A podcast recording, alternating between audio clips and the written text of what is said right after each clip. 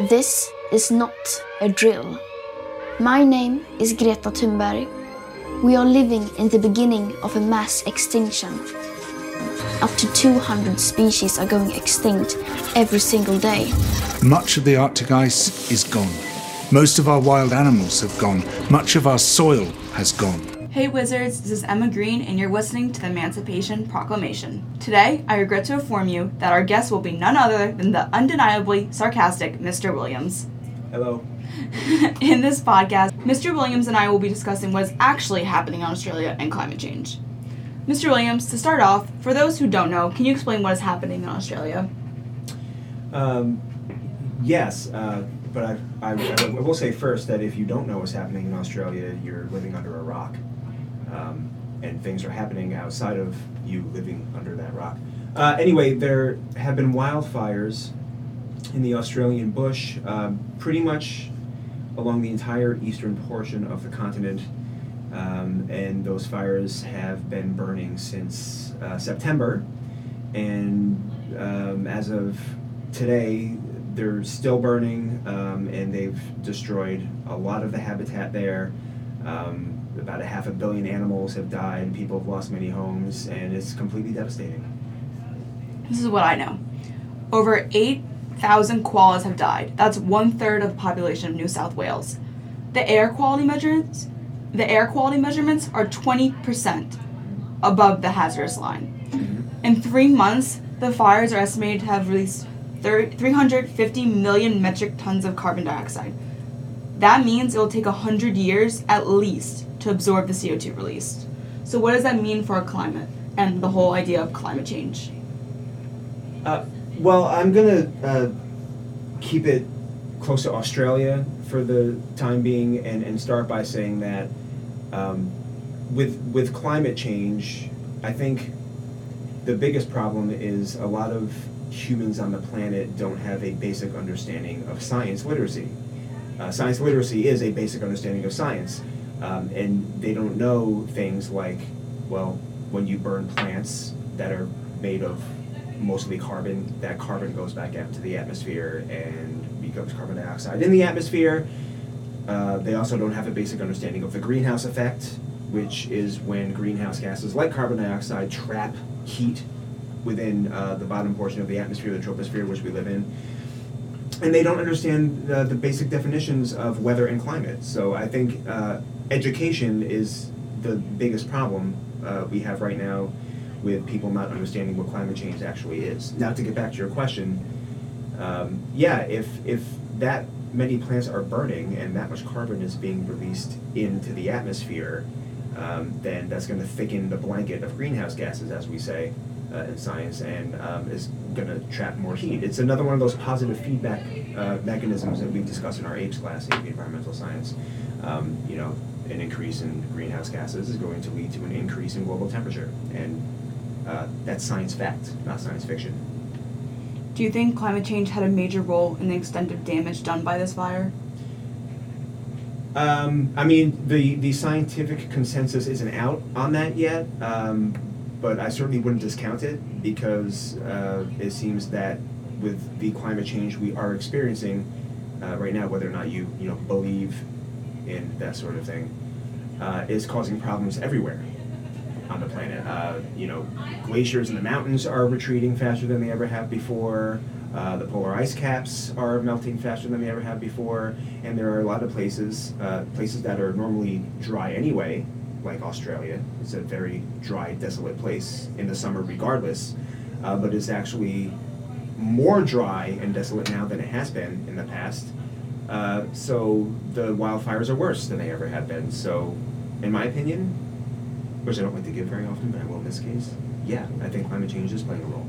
I remember reading that Australia hit the all-time two times actually of their highest temperature. I think it was like 105 degrees Mhm. Fahrenheit, and that I just think that's insane that like they already hit it this summer. Well, even in our own country, if you look at the United States and you look at the, the, the hottest years on on record, uh, each previous year becomes the year. So chances are in 2020 it will be the hottest year on record again. So yeah, it's happening everywhere, not not just Australia.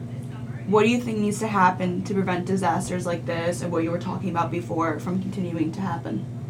Um, well, I, I don't want to be that, that cup half empty, pessimistic person uh, that thinks that we can't prevent these things from happening, but unfortunately, half jokingly, I, I do think that's the case. Uh, but one step we can take as, as humans it has to be a global step, and uh, unless the entire planet works together to curb this problem, then I don't think anything's going to get fixed. But So- doesn't the United States also um, generate um, 25% of the CO2 emitted? Well, you know, that's what I was going to get into next. You know, if if you look at past issues, like when we discovered in the 80s uh, that CFCs, chlorofluorocarbons, were destroying the ozone layer, um, there were multiple countries in the world that got together, developed countries, even the United States, who signed a treaty at what was called the Montreal Protocol, where they banned the use of CFCs. And you know what? The ozone layer repaired itself. So that's a success story.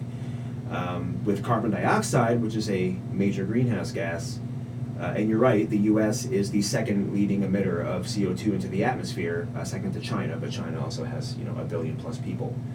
Um, major countries like China and the U.S. have to get together and, and sign what is called the Paris Accord, where a lot of other developed countries are getting together and trying to curb the use of, of fossil fuels, which are the main contributor of CO2 in the atmosphere. Didn't we leave the Paris Accord? Yes.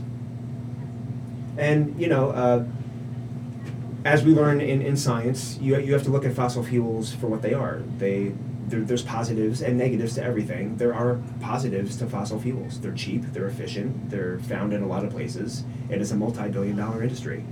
So, part of me understands why the US left the Paris Accord because we utilize fossil fuels for a lot of things, but at the same time, is also one of the problems. My house is 99% like reusable. It's um powered by hydroelectric, Mhm. but I'm also taking into account like the driving like of the like with oil burning in the car. So I'm taking that into account too. But it's like 99% reusable, and I feel like if more people like are using that type of energy, maybe we could definitely have a bigger change. Yes, and I was gonna I was gonna say that next. You know, one of the main issues too, and why so many people utilize fossil fuels is um, is, is cheap, and uh, unfortunately, a lot of renewable energy. Uh, there's not of lobbying being done for those things, and therefore they're super expensive. Um, like solar panels, they're they're just super expensive to, to produce and, and to buy right now, and unfortunately, a lot of people can't utilize those things. Do you think if the reusable energy was cheaper, do you think people would actually use it? I mean, I would hope so. If it was cheaper and more more accessible to a, a lot of people, uh, even mid, uh, middle class people in the United States, then uh, I, I would think that more people would try and utilize that if they knew for a fact. And again, we go back to education. If they were educated on this whole climate change issue uh, and knew that fossil fuels were part of the problem, I, I, I would hope that you know many humans would do the right thing. So Um, I'd like to think so. Yeah, I feel that a big contributor to climate change, not only fossil fuels and the greenhouse gases, Mhm. but I also think poverty and overpopulation are leading coefficient to Mhm. climate change. Um, yeah, uh, you know, we, we learn in AP environmental science again that poverty is a main environmental problem. Um, yeah, so I, I certainly wouldn't discount that. You know, they, they only have access to the resources that they have, and um, in a, a lot of cases, you know, one thing that they, they have to do is is clear a bunch of forested areas to plant crops so they can sustain themselves. Um, and of course, we know that you know plants are a major carbon sink. They pull carbon dioxide out of the atmosphere. So the more plants you get rid of, uh, the more carbon's going to be there. And you know, a lot of them also the only fuel source they have is biofuel, like wood. So they're heating their house uh, basically by having a big fire pit in the middle of their house, and of course that's releasing carbon into the air. Uh, but you have to understand with poverty, they're they're poor people, and that's all they have access to. Well, coming back to Australia, oh, something my dad told me about was a 747 tanker, the Mhm. super tanker. It's a global super tanker, but it costs so much money. It costs 147.1 million dollars. Yeah. However, these planes can carry 20,000 gallons of flame retardant Mhm. at once. It flies 600 miles per hour, faster than any other plane. Yes. In 15 seconds, it could cover two miles of land. Mhm. It was recently used in the California fires. Yes. So what I don't understand is why Australia hasn't utilized or used the money that's been donated to Australia, utilized to like actually get this plane to use for the for the fires. Um, as, as far as I know, when I was reading an article yesterday, they they did. They did. Yeah. So uh, in fact, I saw a picture of one of those planes being flown over a, a major part of the wildfires there and dropping some of the flame retardant on it. And a lot of people mistook the picture for, for water. Oh. And it was like, no, they're not going to drop water on the on the fire. They're going to. It's basically, as we discussed, like a giant fire extinguisher is what it is, and that's going to be more effective than dropping water on it. So as far as I know, they did. My dad was telling me how um, if they if they fix their planes, which shouldn't cost too much, they could Mhm. also make their own like mini super tankers, Yeah. which would also help. So I Yeah. know. But besides the super tanker, there are other ways we could help the Australian fires. Mhm. Um, raise money. If you look online, even on social media, celebrities are raising awareness, donating money, and telling people where to donate. For example, um, the guy that plays Thor, Chris Hemsworth, him and his family donated a million dollars towards um, the helping with um, Australian Red Cross and Wires Wa- Wildlife Rescue. Well, I mean, he's loaded, but that's very generous. Yeah, and Ellen DeGeneres, like many incredibly um, rich people are actually donating their money, even though it might not be a lot. They're Mhm. still like, even like I don't, I'm not trying to bash on Jeff Bezos, but I don't see him donating anything, or at least it hasn't been released that he has been Mhm. donating anything. And then, for example, I read, do you know who Kylie Jenner is? Part of the Kardashian. Un- un- unfortunately, I do. Yes. Um, so she on her Instagram story was joke like not jokingly, she posted saying, "Oh, um, I'm so I feel bad for the koalas, etc., cetera, etc." Cetera. And then her next post was mink fur slippers. So it's like back to the ignorance thing. Yeah. Well, you know, uh, again, that goes back to being science literate, which uh, obviously she's not. Uh, anyway, um, back to philanthropy and donating money. Uh, another celebrity who I really like, who's uh, speaking for the environment a lot, is Jason Momoa. And um, I know he has an Instagram page. Not that I have Instagram, but uh, I've, I've read online that he has a lot of Instagram posts uh, about a lot of environmental issues, uh, like plastic in the ocean. And uh, he has been talking about the Australian wildfires and, and giving links to donate money. And he's donated money himself also. Leonardo DiCaprio is also Yes. a lot of people, which is Mhm. great because they have such a wide audience. Exactly. That's actually, and that's one way to help with educating because people don't know uh, what's happening outside of social media. They're- it's so sad. They're role models to a, a lot of kids, and um, they make really big movies and they make a lot of money, and uh, they they have the power to spread that awareness, which is important.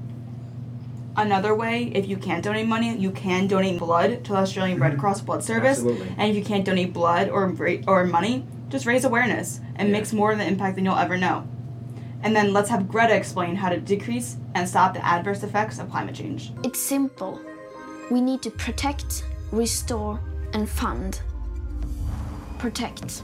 Tropical forests are being cut down at the rate of 30 football pitches a minute. Where nature is doing something vital, we must protect it. Restore. Much of our planet has been damaged. But nature can regenerate, and we can help ecosystems bounce back. Fund.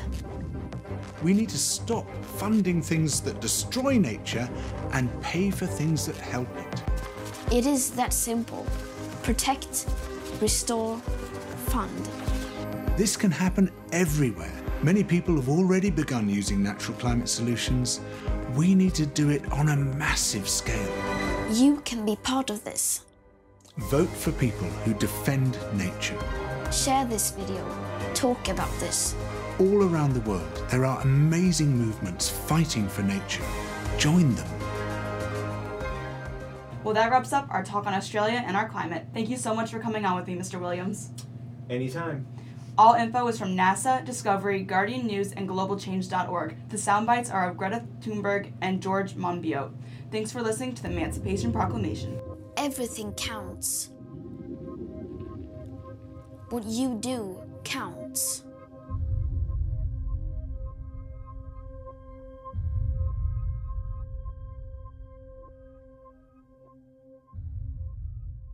See you next time, wizards.